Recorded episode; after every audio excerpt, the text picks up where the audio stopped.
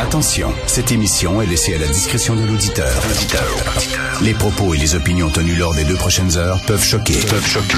Oreilles sensibles s'abstenir. Richard Martineau. Martino. Un animateur pas comme les autres. Richard Martineau. Cube Radio.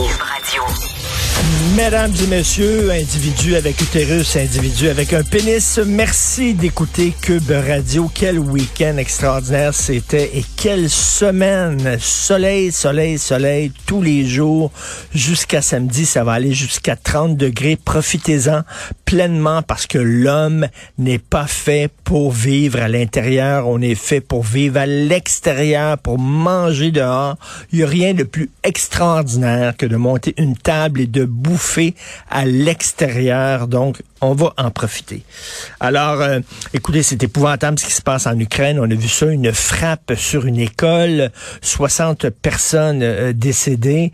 Euh, ça n'arrête pas. Par contre, par contre, la bonne nouvelle, c'est que Bono est allé chanter dans le métro de Kiev. Ah, ben, ça, c'est la preuve que je pense que la, la, guerre tire à sa fin, là, parce que Poutine va voir ça et va dire, wow! Bono lui-même est allé chanter pour la dans le métro de Kiev. Ben voyons donc, ça n'a pas de sens, je vais me... Ça, c'est ce qu'on appelle, en bon français, une posture vertueuse. En anglais, on dit virtue signaling. C'est une posture vertueuse où l'important n'est pas vraiment de faire quelque chose pour une cause, c'est de montrer à tout le monde à quel point tu es vertueux. Quand tu portes un ruban pour une cause, par exemple, est-ce que tu fais vraiment quelque chose de concret pour cette cause-là? Non, pas vraiment, mais tu montres à tout le monde autour de toi à quel point comment toi tu es généreux, comment toi tu es vertueux et que donc c'est l'époque, à l'époque Facebook. Peut-être que tu es super bête avec tes enfants, peut-être que tu t'en occupes pas, peut-être que lorsque tu vas au restaurant, tu plugues ton enfant devant son iPad et tu ne lui parles pas, mais sur ta page Facebook, tu mets des photos de toi avec tes enfants souriant, bien sûr sur une plage où tout est relatif. C'est l'important, c'est de montrer à quel point tu es une bonne personne, un bon père de famille, un bon chum, un bon mari, un bon frère, un bon fils. Nous vivons dans une période de posture vertueuse. Alors c'est ça, Bono qui va chanter dans le métro de Kiev. Qu'est-ce que ça va donner concrètement? Rien.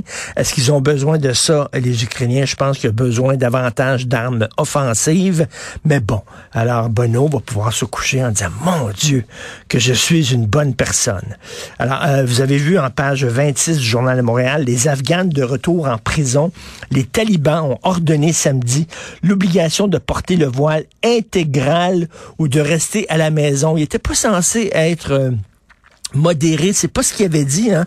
On sait qu'en Afghanistan, c'est un pays qui est sur le bord de la faillite, euh, donc ils avaient besoin de, de l'aide internationale. Ils avaient dit, vous savez, on a changé. On a appris de nos erreurs, on a changé, on n'est pas aussi épouvantable qu'on l'était, aussi radicaux. Alors, on a besoin de votre argent, s'il vous plaît, euh, euh, envoyez-nous votre argent. Vous allez voir, ça va être bien utilisé, tout ça. Alors, bien non. Alors, euh, absolument pas. Ils ont dit aux femmes de porter. Et d'ailleurs, le voile, c'est pas censé ça, être un tissu comme un autre, un tissu inoffensif. Hein, c'est ce qu'on nous dit ici. Là. Ici, on, au contraire, on célèbre les beautés du voile. Il n'y a pas une entreprise qui ne met pas euh, sur dans son catalogue des photos de jeunes filles voilées là, en disant c'est fantastique, c'est la diversité, c'est l'ouverture et tout ça.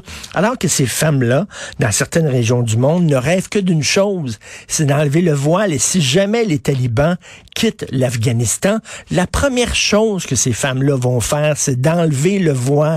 Alors ici, plutôt qu'être solidaire de ces femmes-là, solidaire de ces femmes-là qui luttent pour ne pas le porter, parce que c'est un tissu qui, ne veut, qui veut dire quelque chose, qui vient avec un message à l'effet que les femmes ne sont pas les égales des hommes, à l'effet que les femmes doivent cacher leur chevelure parce que la chevelure, c'est un signe de sexualité, d'autonomie, etc.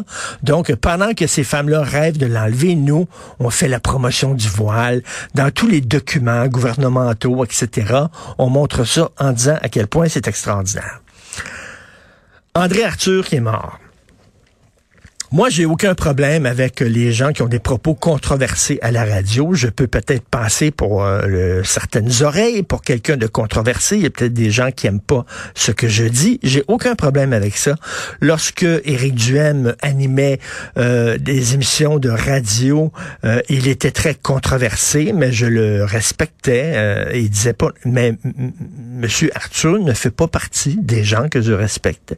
Et là, vous allez dire, ben là, il vient de mourir. Je m'excuse, mais André Arthur lui-même ne respectait pas la mémoire des gens qui venaient de mourir. Au contraire, il se faisait un plaisir de salir des réputations. Euh, écoutez, euh, c'est même le, fils de Gilles Duceppe qui le dit euh, sur Twitter aujourd'hui, mais Gilles Duceppe lui-même m'en avait parlé. Euh, Gilles Duceppe avait acheté, je crois, c'est un diplex ou un triplex, bref, euh, genre son gars demeurait en haut, sa fille en bas, ou l'inverse et tout ça, et euh, comme comme plusieurs parents font. Et André Arthur avait laissé entendre à la radio que le fils de Gilles Duceppe couchait avec sa sœur qu'ils avaient une relation incestueuse. Il disait ça comme ça. Il salopait des réputations. Euh, je me souviens, euh, à son émission de radio, euh, il ouvrait les ondes et puis disait aux gens, dites-nous des potins sur les gens connus, n'importe quoi. Puis là, il mettait ça en ondes. Là direct, là, en direct. Là. Alors, sans vérifier, sans rien.